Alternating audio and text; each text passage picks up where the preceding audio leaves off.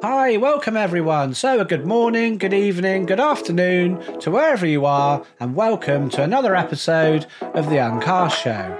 Now, today, as a guest, I've got an Unraid legend. I'm going to be chatting to Andrew Zawadzki. Now, you may know him as Squid, and he's written a lot of plugins. Probably the most famous is Community Applications, which is the Unraid App Store. So, I can't wait to be speaking to him about that. Now, another exciting thing that's happened this week is it's here. ZFS has arrived on Unraid 6.12 RC. And you bet I'm going to be talking to Andrew all about that as well. Let's not keep our guests waiting anymore. Let's get on with the show. Okay, so um, good afternoon, Andrew. So thank you very much for taking time out on your Sunday to um, join us on the podcast. I really appreciate it. Sure. You're over in Canada, in Ontario. Is that correct? Yeah, that is. I'm just north of the border from uh, Buffalo, New York. So um, Ontario is quite near Niagara Falls. That is the county with that, yeah? Yeah, yeah. Uh, it's Niagara Falls is about 10, 15 minutes away from me. Um, so, yeah, it's a nice little uh, tourist trap. I've, I've never been to Canada, but, you know, my best friend, he um, he moved there probably about 10 or 15 years ago. And oh, yeah. I keep, I keep threatening to go there, but I haven't got around to it yet. I really should. You know, 15 years is too long. Yeah. Well, if you're ever in the area, you know, stop by. I'm not a very good tour guide or anything like that. I live here, so it's seeing Niagara Falls and all the tourist traps and whatnot. That's just background noise for me. Like, I think if someone came to the UK, I, I kind of wouldn't really know where to take them, you know. well, when you live there, you don't really know, do you? no, I did all the tourist touristy things as a teenager, and it's quite a number of decades ago, and I don't know how things are anymore. What shall I call you? Shall I call you Squid or shall I call you Andrew? What do you prefer in the podcast? Andrew's fine. I only know you as Squid, so it's quite hard for me to kind of like you know get get that get that in my mind. I always get a laugh out of people calling me Mr. Squid in the forum. Like, no, Mr. Squid would be my father. Just call me Squid.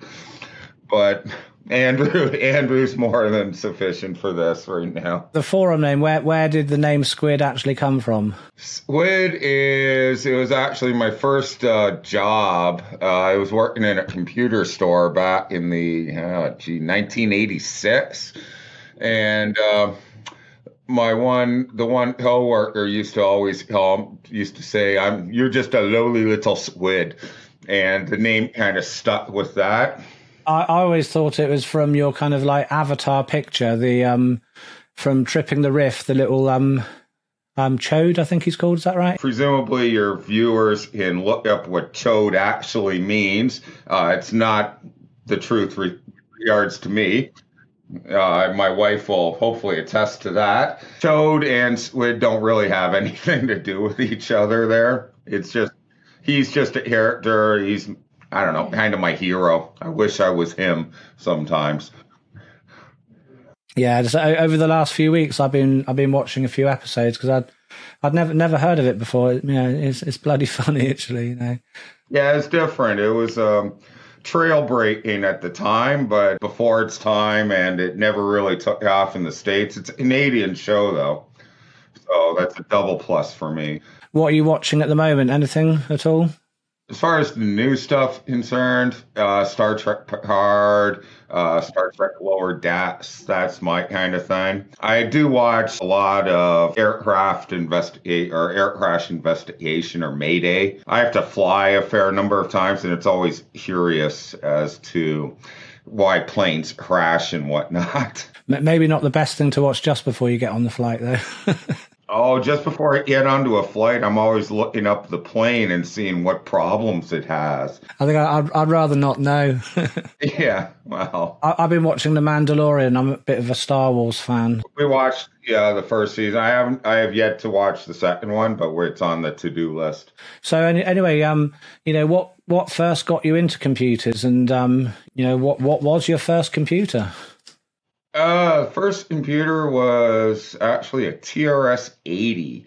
Um, getting into computers, it was because um, back in when I was in grade six, we I was fortunate enough that the school had a computer lab for us in grade six, and this is 1982. My parents saw that well, they had computers, and I was this was something I wound up getting interested in, so they wound up buying me the same computer that they had in the lab there. It just kind of went from there. A monochrome, te- effectively text only, no real graphics, but it was a lot of fun. Yeah.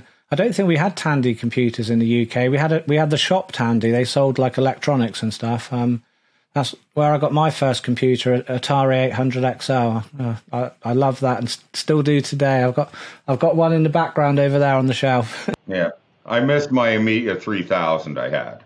Uh, I always, I always wanted one of them that had the 32-bit CPU. I had the Amiga 500, like, and I always kind of like wished I could have a 3000. Yeah, I never had the 500 at all.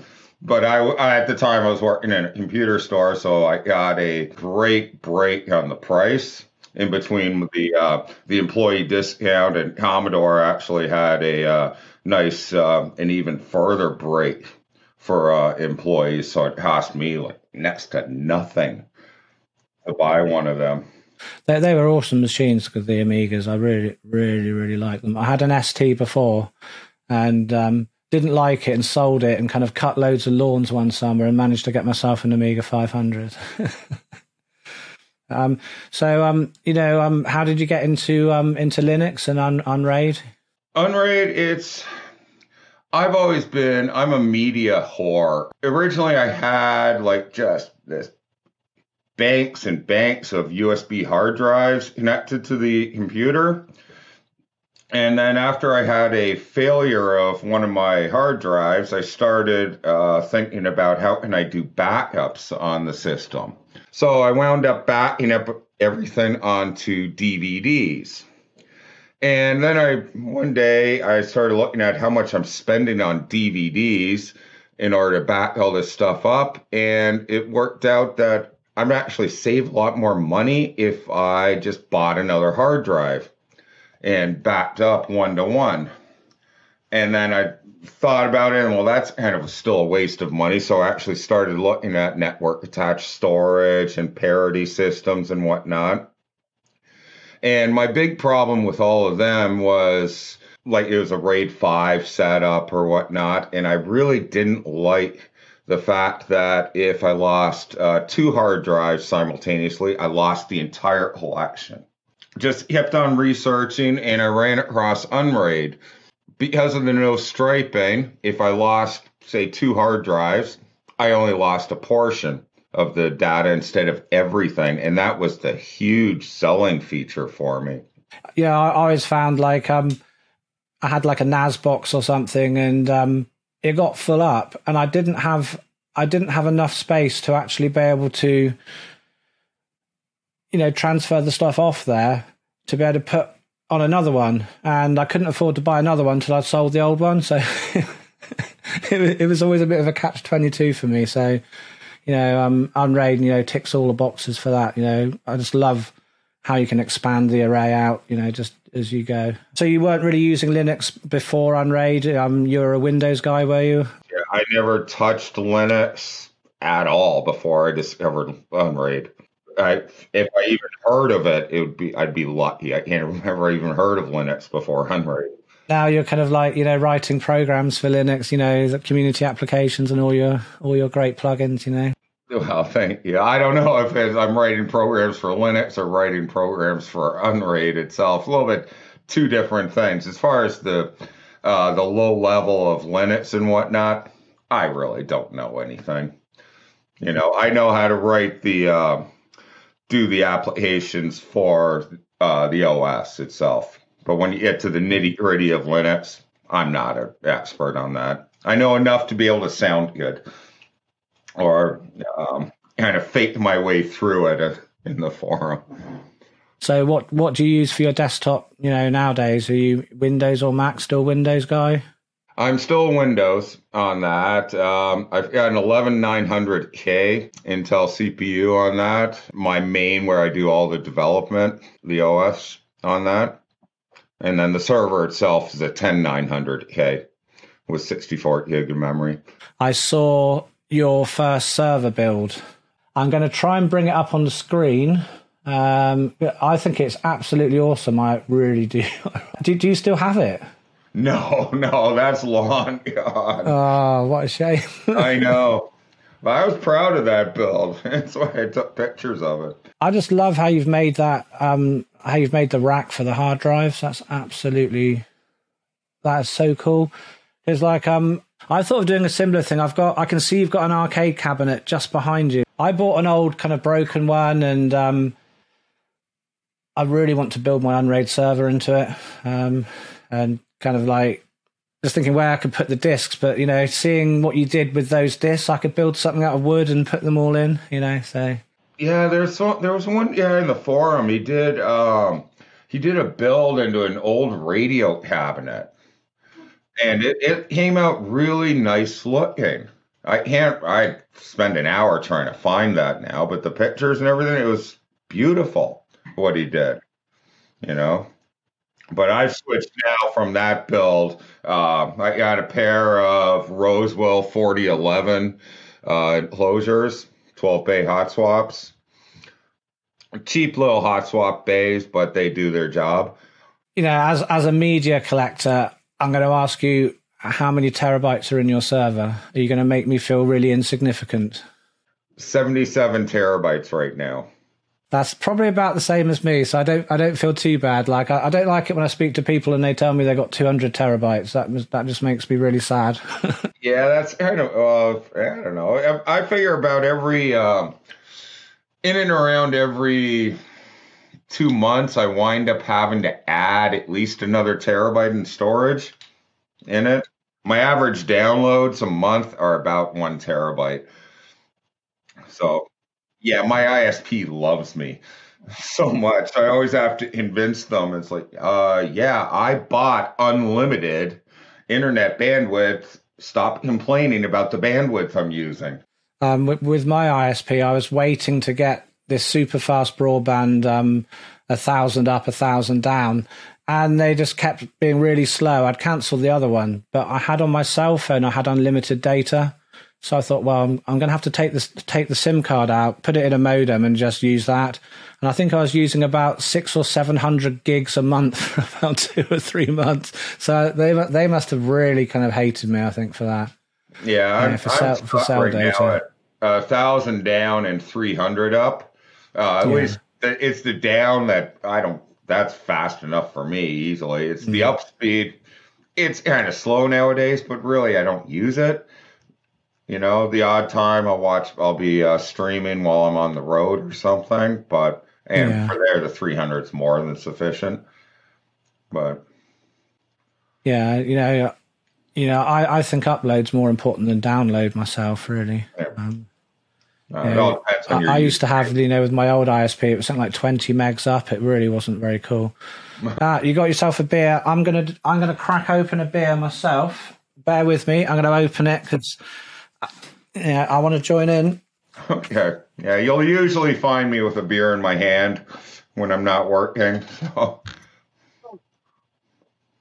just spill well, it. That, that exploded a little bit. but I've got my unraid glass here, so okay.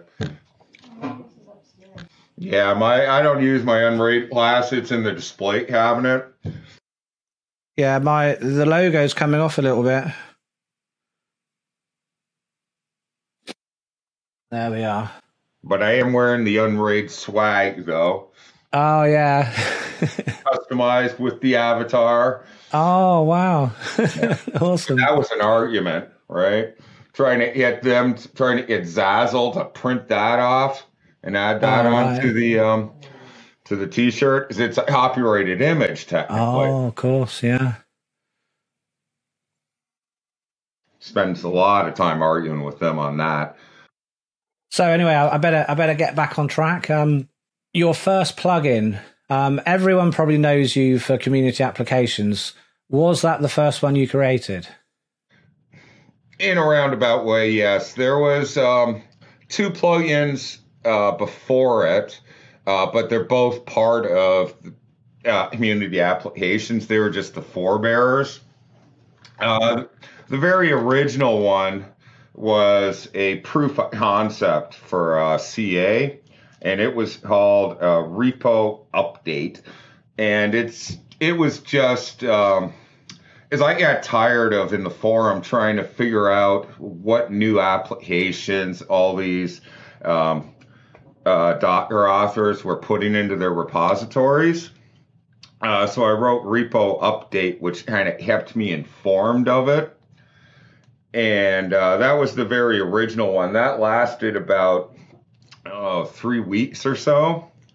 And then one of the other forum members saw the potential of it, and uh, in conjunction with him, we created community repositories, which CA is ultimately based upon.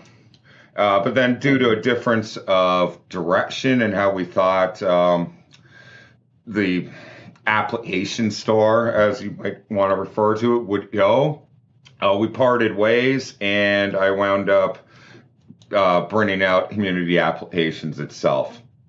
And it's been all history since then and tons of fun creating that and keeping up to date on that. Right. Wow.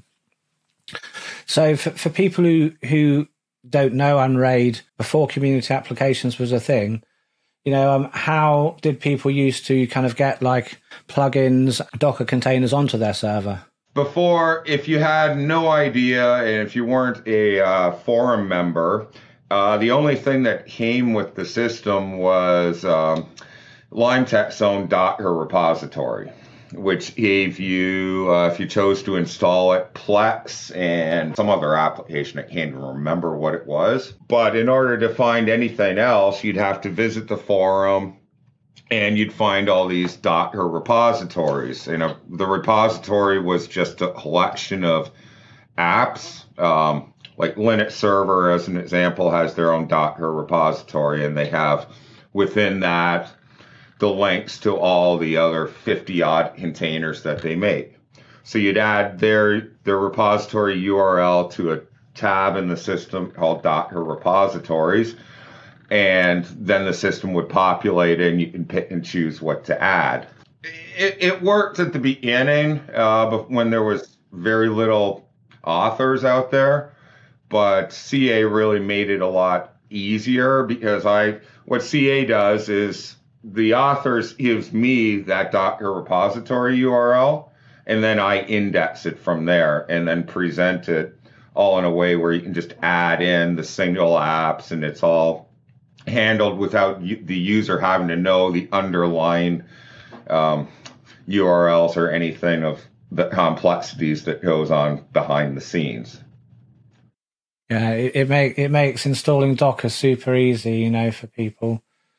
You know, it's it's you know, it's it's a great a great kind of manager for you know. I, I can't really call it a Docker manager because it does plug plugins too, you know. So slowly, so that it's the same experience as you get on your App Store and like Google Play or um, whatever the Apple Store is called. And I'm trying to make the same experience. Docker is a little bit more difficult, and you do need to know like your paths and whatnot. But I'm trying to get CA and apps to be as close as possible to that which everybody experiences on their phones. A lot of people don't know about with um, CA is it can actually install containers from Docker Hub as well. Well, any search that you do, if you actually, it only happens when you search, and it brings up all the search results of what's uh, already within CA. But in the top right of every search page, there's a link that says uh, search, find more results from Docker Hub. And if you just click that, it automatically searches Docker Hub. And it the display looks the same, except there's no icons or anything. And when you install something from there, what CA tries to do is it tries to create the template from Docker Hub so that it's as close as possible to what is normally in CA. It's kind of hit and miss because it really depends on the Docker Hub repository setup, but most of the time it works perfectly. Community applications, I'm sure that's kind of what you're most proud of making. But um, you know, if we took community applications away out of your other plugins, you know, you must have made or and you know, there's app data backup, app data clean, um, um, custom tab. Um, I think my, my favorite one that um, that you've made as well for me is user scripts. I find that so super useful. But you know, other than CA, which plugin would you say you're most proud of that you've done? The one I personally use the most of is the unlimited width plugin. Um, and it's one it's one of the very minor ones. Um, but it's just I've I've got this 49 inch monitor on my Windows machine, and it it's Unraid itself is limited to 1920 pixels across, and that just drives me nuts. Right, because just my standard how I look at the server to manage it, my window's larger than 1920, and I don't like these black bars down the side of everything. So the unlimited width, it's just a hack on the CSS. It lets the OS use the full window width. Um, to me, it makes it better. I hate the artificial limitations. But the other uh, plugin that's really I'd be most proud of, and it's also the one I was most selfish on making, is fix common problems. Um, it's it's a great little plugin, but I was very selfish in making it because it was wholly designed. Um, yes, it finds a lot of problems with people's servers, but it was really designed to make my life easier with helping people on the forum. Because I got tired of trying to go through, analyze everybody's share settings and the um, the syslog and whatnot. So FCP was designed just to do this for me, so that when somebody had a question and its FCP would have already identified the answer for me to help them with. How many times has fixed common problems been downloaded? Do you do you have a number? I don't do my plugins as releases, so I don't know actual download counts on anything. There is a um, a popularity count. CA is obviously number one in terms of popularity. And then I believe number two is fixed common problems. Number three is unassigned devices. And number four is Nerd Pack or Nerd Tools now. When you make a plugin, do you make it because it's something you want to use yourself and you're you're thinking, right, I've got a problem, I'm going to make this because it I want this, or do you look at the look at the landscape and think this would be really useful for people? I want to make something that you know people are going to use. The main plugins are all something that I have a use for right? There are some other pro, uh, some other I would call them minor plugins that are made for to solve specific problems on the forum, like uh, the Docker update patch that I just came out with last month was to solve a problem with 611. Uh, and not being able to uh, determine if there's updates available. And that was just a quick patch to the operating system. By and large, it's I'm doing the plugins because I find that there's a need for it myself. And I try to make at least generalized uh, user scripts. Like I know over the years you've had some uh, feature suggestions, and I know you have another one that's going to come up soon. This was done originally to solve a problem of mine, and uh, it's kind of progressed from there. The reason I've asked about custom tabs to be able to run a script. I'd really like to be able to kind of like start up like a VM or something from there, or kind of have something happen before the VM starts up and that kind of thing. But having having a button at the top to better run a script, I've no idea how difficult it would be to do that. But if it's ever something and you've got a few hours and you think, I remember Ed said that that would be cool. yeah, it was actually. I'm putting you on the spot. I know I shouldn't do it, but you know I've got to be selfish.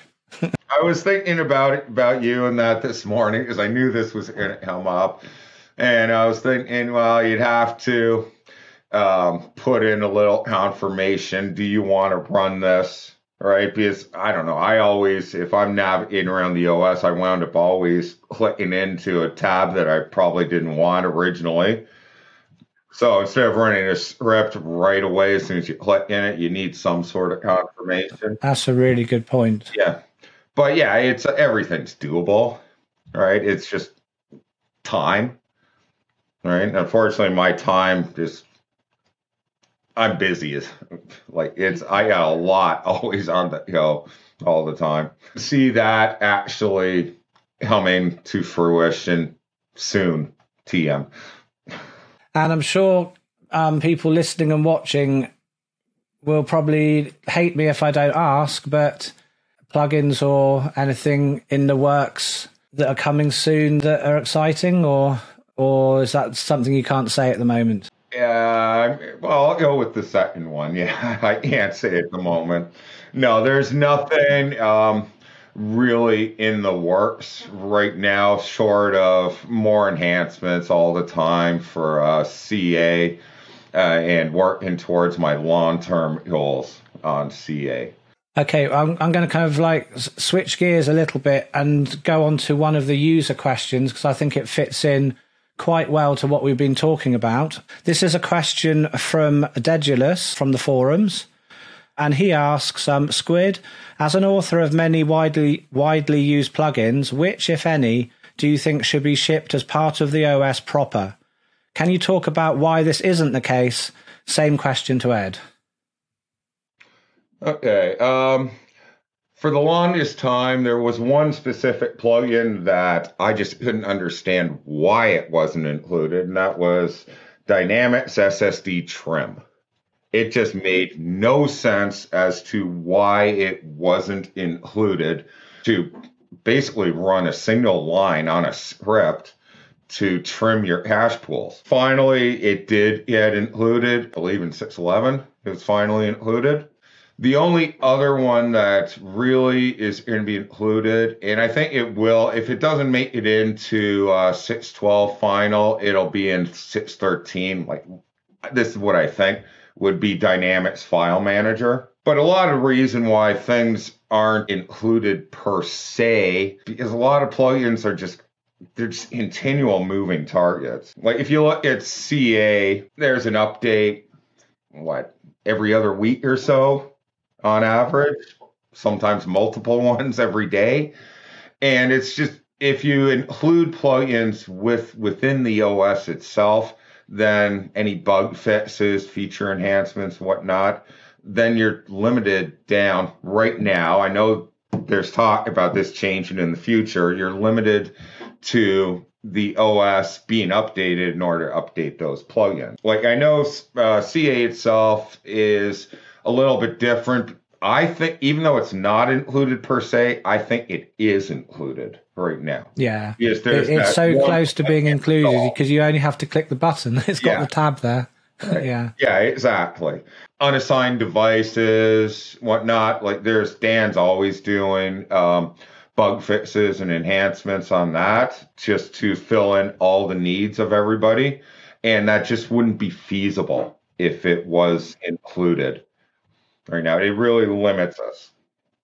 Exactly. I think a lot, a lot of people they don't realize that if it, like you say, if it was included in the OS, if you're only ever going to upgrade on a stable version, you might work, you might wait six months for an update for, you know, um, fix common problems or um, unassigned devices when you can just update it all of the time.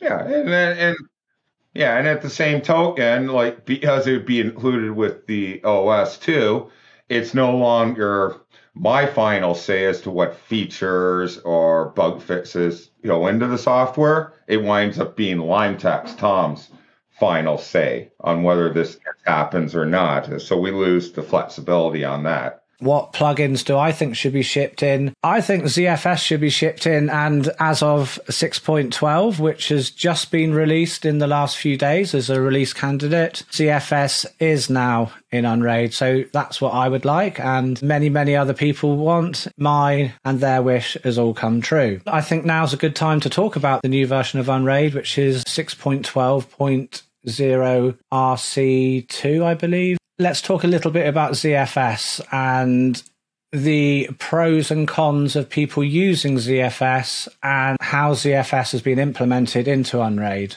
Andrew, is ZFS something you're going to be using?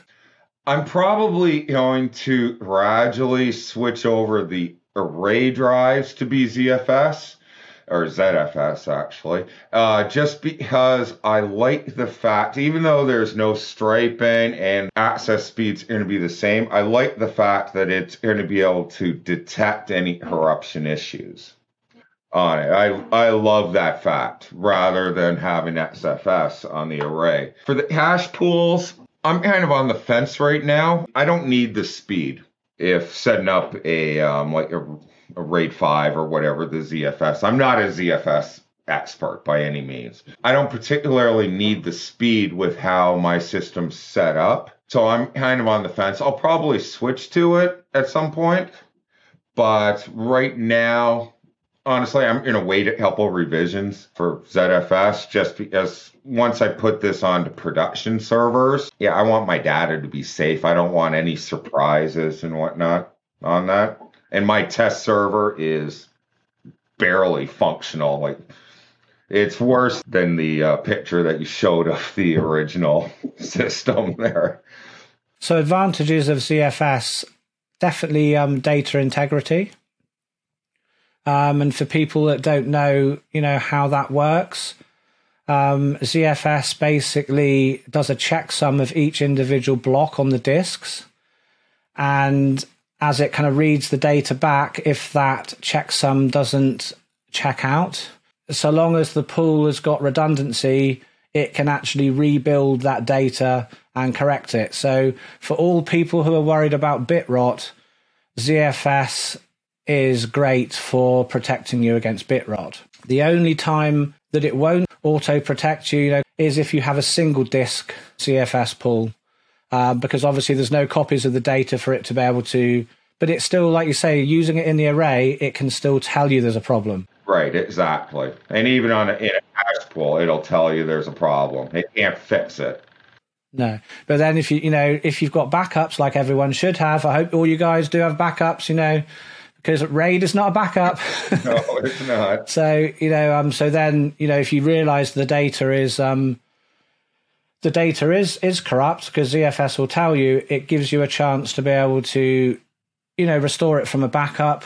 Or maybe even if you've done snapshots you may be able to go back to an earlier snapshot and pull the correct data out of that. So even if you don't have redundancy and you have a single disk you know ZFS for data integrity is you know really really good I must say, I was really surprised when I saw this version of Unraid that ZFS was actually in the array drives as well. And I think that's absolutely, absolutely awesome, you know. Um, because one of the really excellent features I like about ZFS is ZFS send, how you can send data from one computer to another using ZFS. If you use rsync and say you had a V disk of a VM that was 500 gigs, a terabyte, the first time you copy that is going to take, I don't know, maybe an hour. And then if you fire up that VM,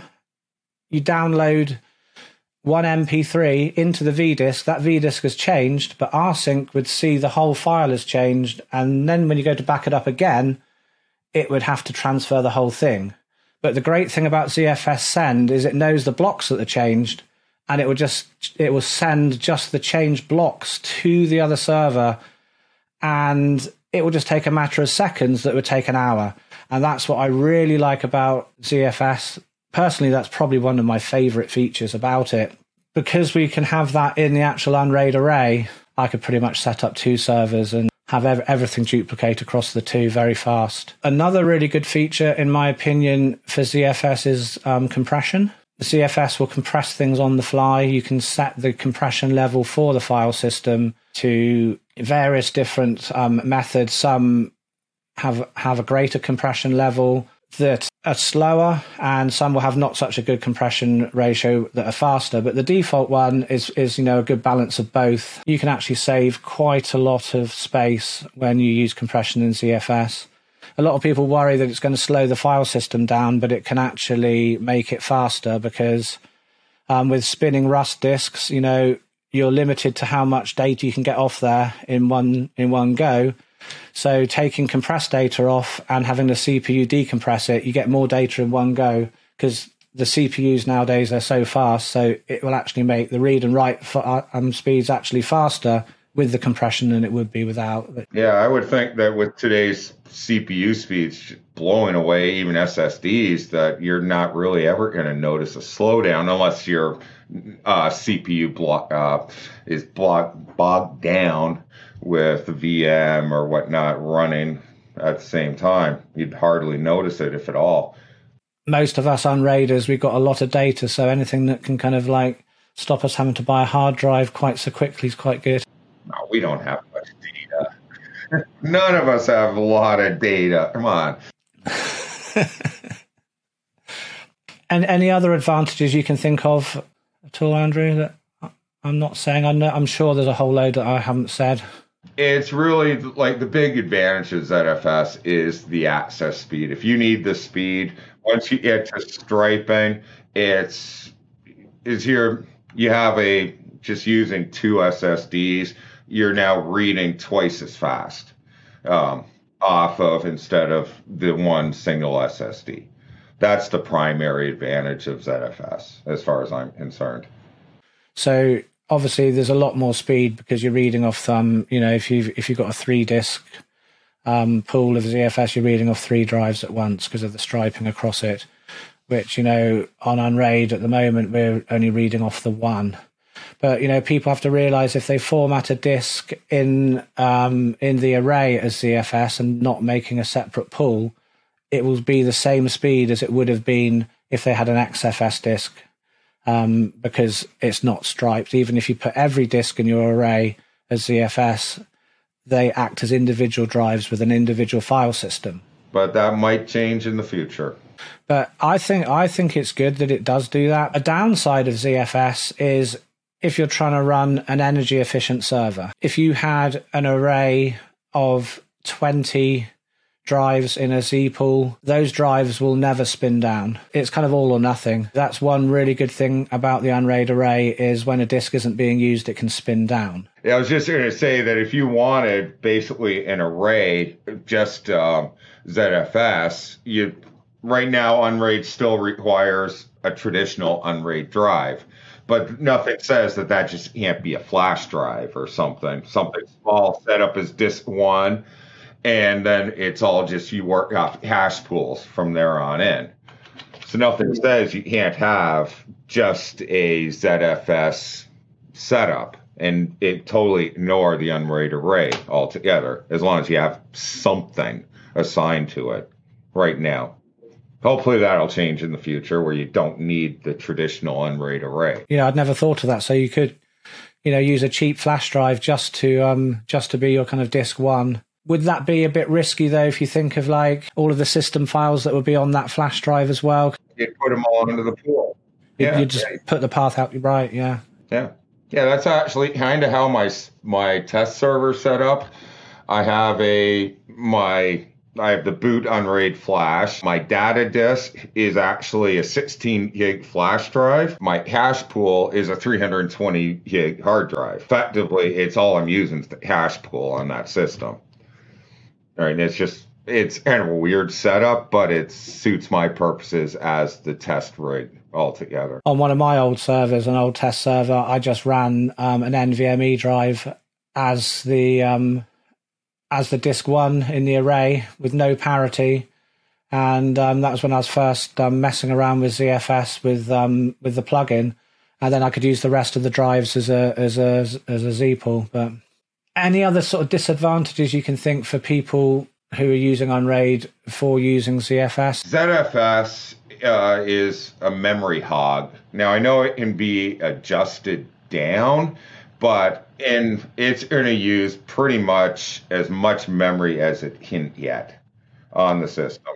What what does it use the memory for, Andrew? All for caching, right? It helps it speed up the reads, the writes, everything like that. So so the file the files are held in the RAM, the ones that are being used sort of like the most. It will it will keep a copy of it there for speed. Yes. Right. Yeah. Like um, George or Jorge is the real expert on this but that's if you if you start looking and researching into ZFS, they start talking about how ECC memory um, is a requirement on it. Now, ECC memory isn't a requirement, but once you start um, using RAM ex- extensively, well, you better for uh, the storage and as a cache, you better make sure that your RAM is 100% perfect. Right? If you have a marginal server and if you have the odd RAM error that you just don't notice, well, now you're going to automatically introduce corruption into that pool. Sure, it should hopefully detect it, but it's just not something you want. Right? You, you're just, I would think that your server should be rock solid right? If you're counting on ZFS to solve your problems because you have unclean shutdowns causing and you have corruption because of that, well, ZFS isn't going to help you there because you got more important issues to deal with on that. How much memory should you allocate for ZFS I've heard that it should be roughly 50% of the RAM that you have in the server. I believe that's like what its defaults are. I know it used to be that they'd recommend one gig of memory for every terabyte of storage you had, which is a little bit excessive.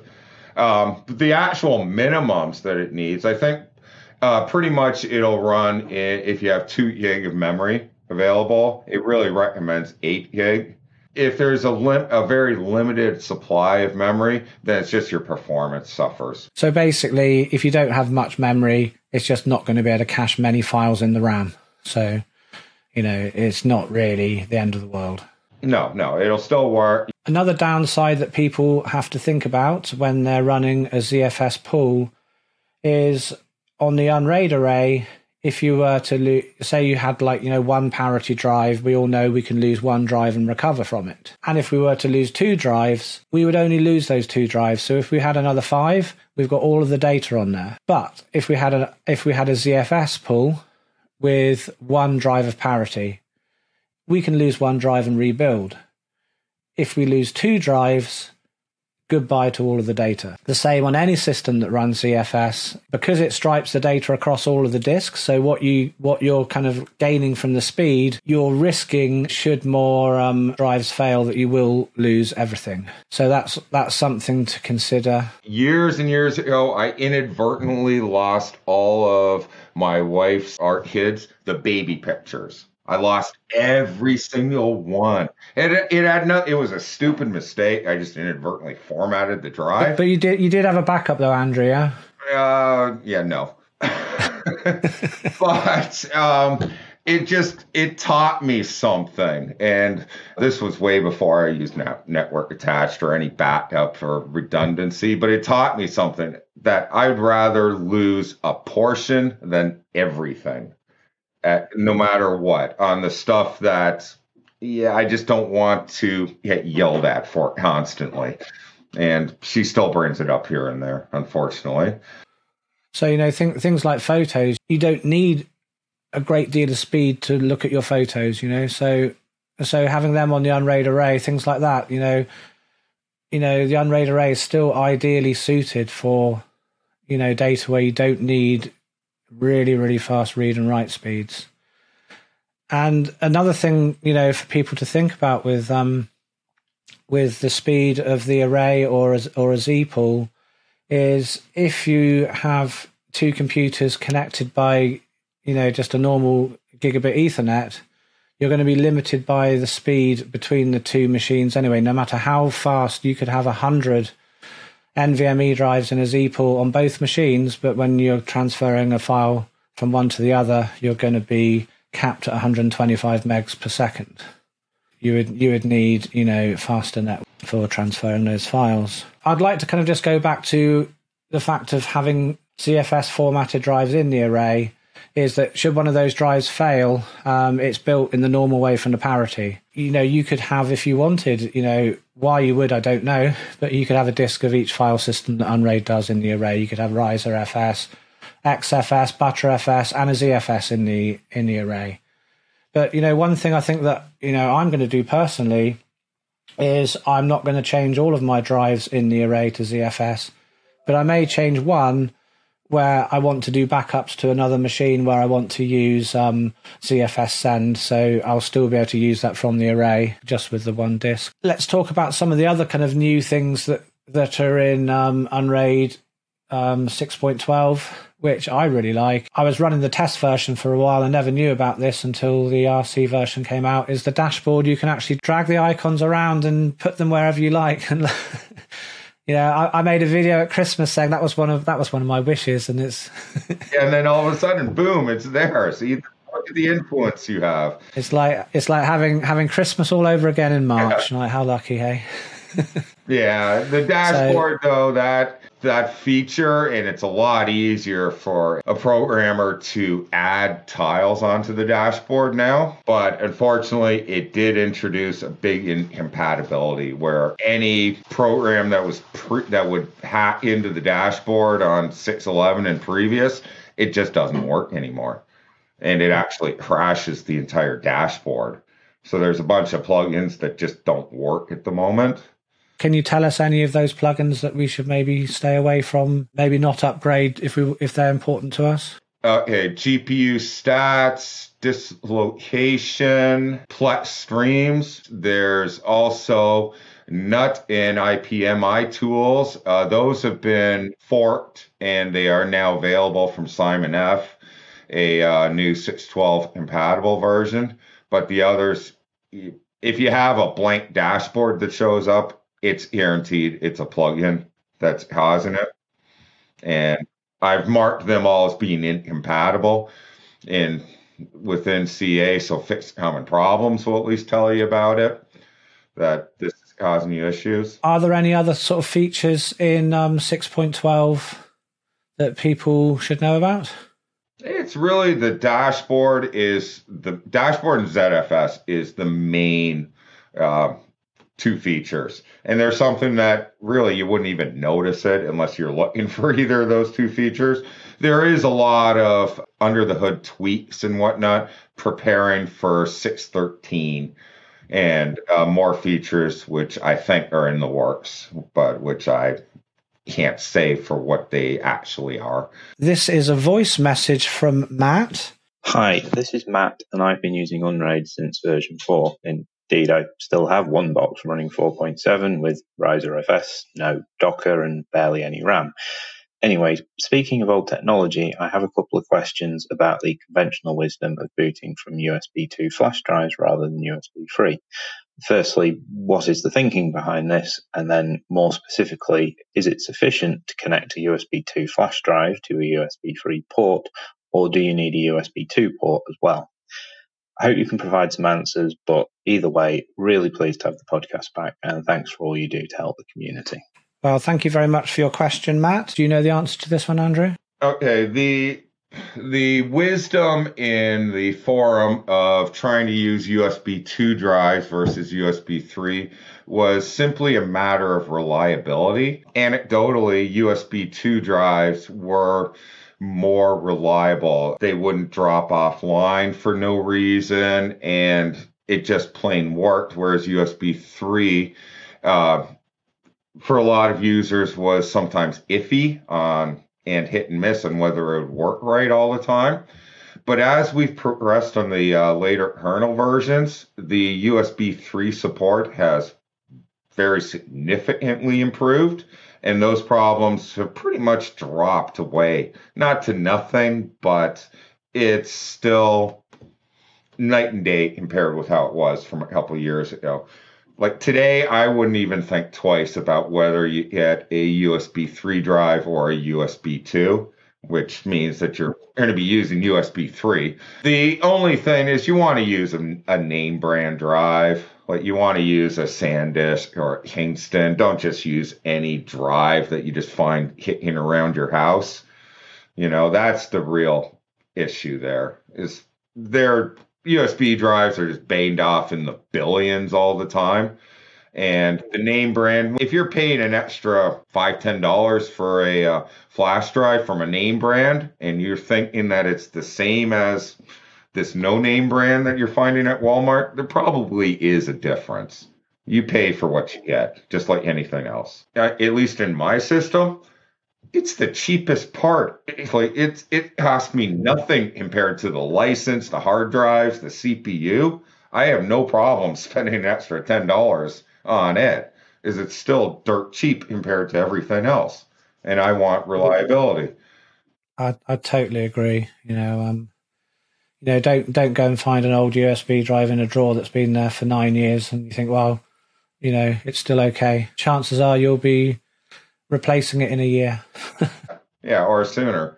Like my, as far as I'm concerned, there's a lot. There's still a lot of people that question um, why even use a USB drive to boot from because they're quote, quote inherently unreliable. I've been using my same flash drive since t- 2012. No, no trouble, and I'm probably really hard on my flash drives just from handling everything that I do and I have no problems with it at all. But I've heard so many people say, "Oh, why can't it be installed on a hard drive?" You know, but you know, it's booted into RAM anyway. Like you know, so it's not writing to it all the time. I think people kind of think the operating system's writing to it a bit like Windows, but it but it's just not. It's uh, only if you change a setting. Like if you change um, a, a, setting in network settings or something like that, uh, does it actually write to the flash drive? Every all other times it just it's just it's read straight from RAM. That's it. And if you install a plugin and that kind of thing, I, I believe that, yeah, that that's will. written to it just the one time, just but then every time you boot, it's just in RAM. Yeah. Mm-hmm. So just just changes, and you know you're not writing to it all of the time while your server's running. It's just sitting there doing, you know, doing doing nothing until you reboot. Really, I right, guess. Exactly. Okay, so moving on to the next question, which is from Dan Sushi um, about gaming on VMs. I hope I've pronounced his name correctly. Um, says, I keep hearing about how you can have a gaming VM on Unraid. What are the methods that people are using to actually connect to the gaming VM? If I have my Unraid server in one room of the house and I want to use the gaming VM in another room, do I have to buy a laptop and then remotely connect to it? Or can I have a spare keyboard, mouse, and monitor? And is there some sort of NUC or Raspberry Pi or other ch- cheaper device that you can use to actually access the gaming VM?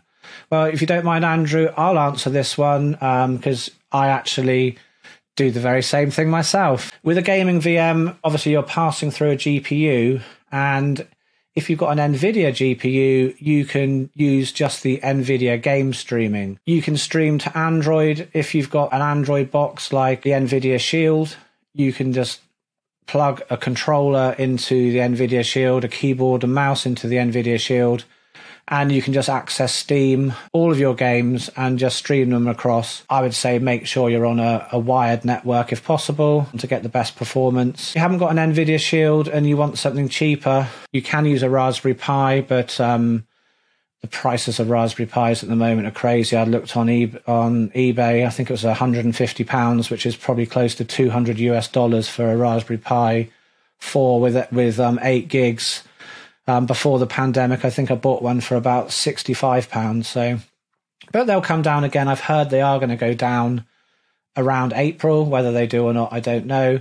But you can use an open source version of the NVIDIA game streaming if you're using a Raspberry Pi. I'm going to bring this up on the screen. This is called Moonlight. You can install this on a Raspberry Pi and it will just do the same as um, the NVIDIA game streaming. It's just an open source implication implementation rather of um, you know what you'd have if you use the NVIDIA version on Android or something.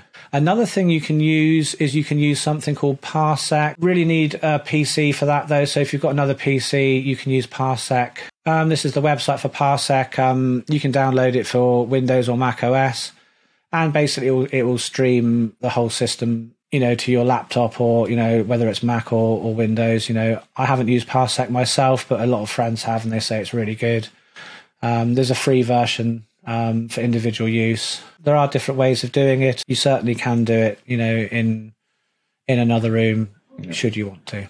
Have you ever tried like running like uh, your hdmi or over ethernet and just doing a straight uh, connection that way?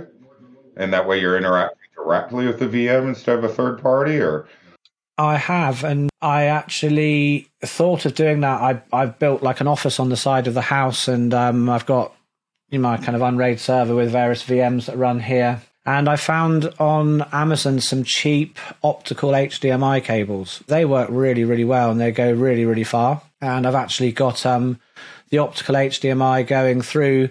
I got the builders to put a hole through the wall, and um, I got that going in the back of the main TV in the living room, and I put a USB cable through so I can put my so I can plug you know that in. So I can sit in I can sit in the um, on the sofa and um, uh, and game there. So I'm lucky because my server racks are right behind the wall of where my main entertainment system is.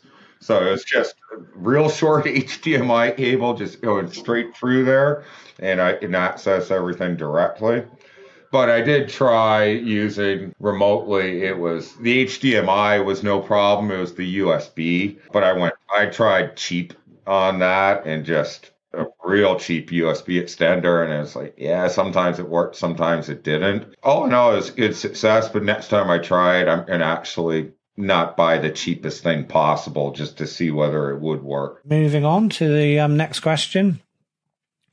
This is from Mr. Traxon on managing multiple Unraid servers and clustering. And Mr. Traxton says, I own many Unraid servers and I believe I'm not the only one. What are some features you wish Unraid would add for users who own and manage many servers? I wish there was better Active Directory domain services. You can connect to a domain, but it's pretty buggy and not very user friendly. I think it'd be nice to have a way to cluster your Unraid servers to enable hardware and storage sharing and better management of multiple servers. What's your thoughts on that?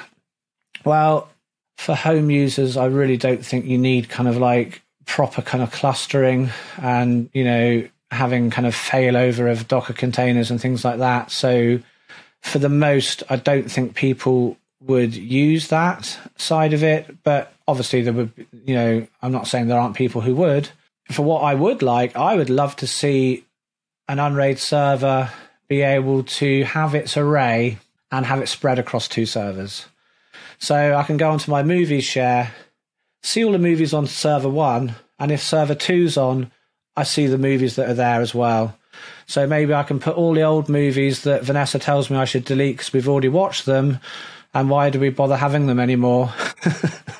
onto the backup server and then you know switch that on or in in my perfect world it would be it would all be built into the operating system and when I want to access that server, if it's not on, it will send a wake on LAN ping, wake it up, and I'd use that as some sort of cold storage. That would be awesome. But, um, you know, I'm sure it's not something that is going to be implemented. No, I don't. I don't know. I'd love to see that too, or a seamless, like in the user share system, it automatically accesses um, or includes the files on the remote share. You can do it with unassigned devices.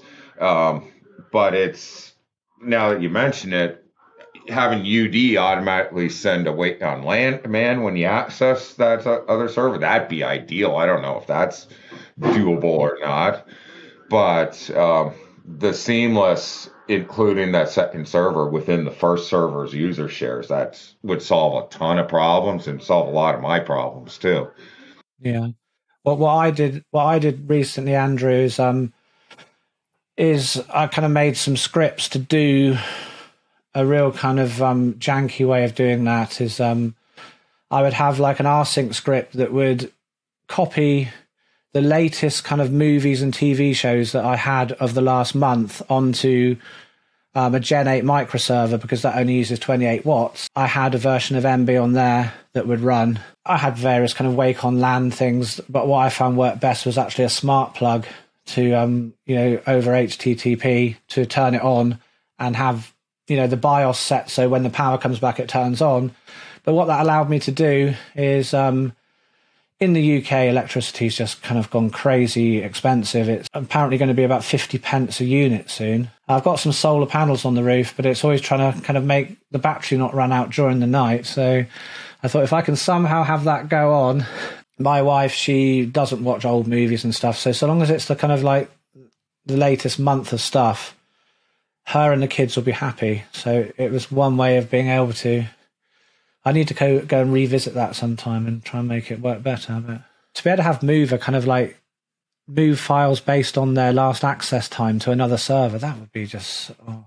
Yeah, yeah, it'd be nice. I don't know, like whenever I had like with when I had that dual setup, it was I was always if I ran out of space on the second server, I'd I'd be having to manually move all the movies back and forth, uh, trying to keep it reasonably full and then free up the space on the main server.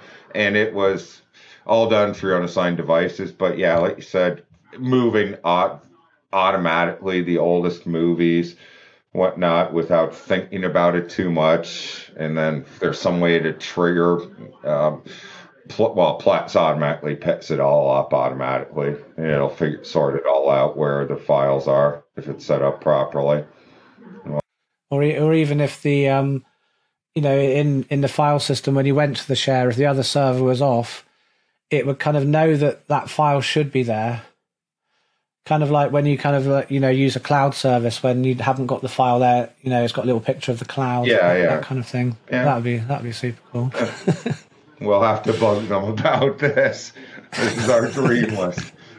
Moving on to another question, and this is from Stefano. Hello, Squid. Hello, Ed. Hope both of you are doing well. Ed, have you entertained the idea of making videos about smart home devices and integrating them into containers running within Unraid? Oh, hi, Stefano. Um, nice to hear your voice, and hope you're doing well. No, no, that's that's a joke.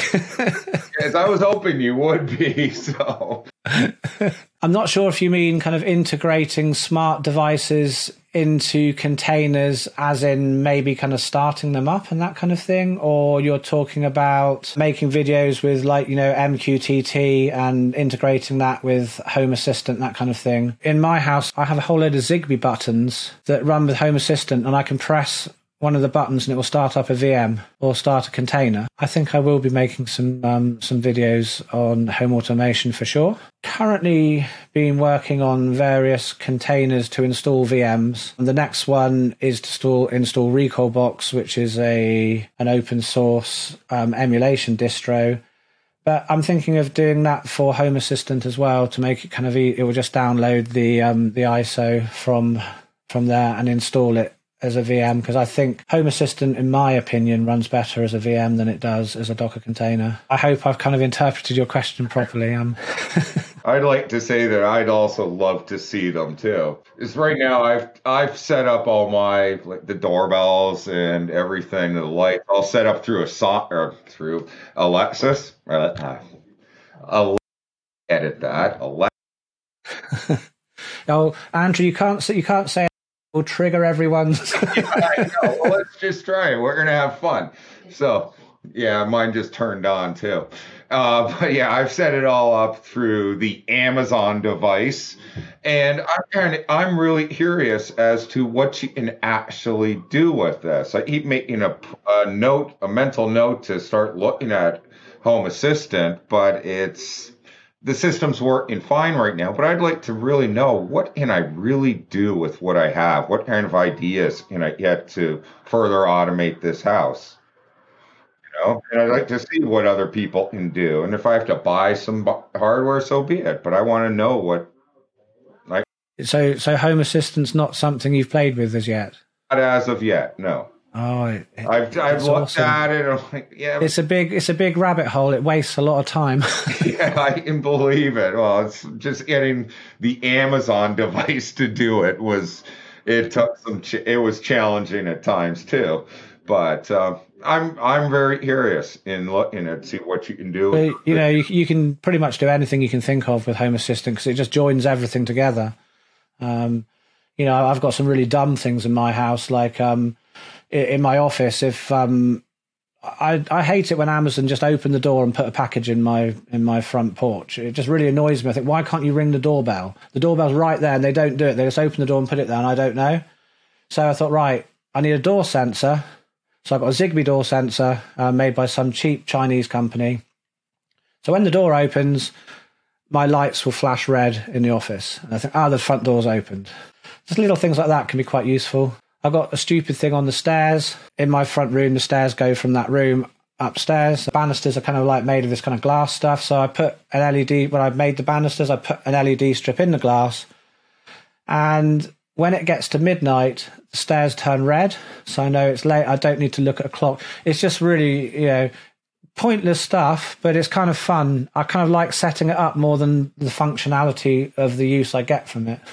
I, I, like visual cues for things. I, I don't like using Alexa very much. I prefer to use a button. So I've got lots of Zigbee buttons everywhere. Like I've got one in the front room, it will turn the TV on, the amp, this, that, and the other. You know, two presses will, you know, turn it all off. One of my favorite hobbies is I get into arguments with all the time where she just doesn't listen, doesn't understand what I'm saying, and I will argue with her.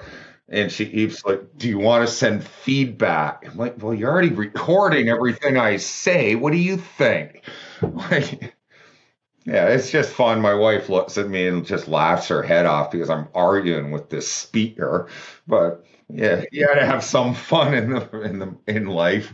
Right. So I, think that's brought us to the end of um end of our user questions. De- definitely, if you want some Andrew, you know, some Home Assistant videos, I'm hoping that if I do it, it might remind you of the of the custom tabs yeah. script button. You, you never know. yeah, you never know. I have it written down in a task in a task board I have. So I don't forget everything. You know, I'd like to say thank you so much for your time, Andrew. It's been an absolute blast talking to you.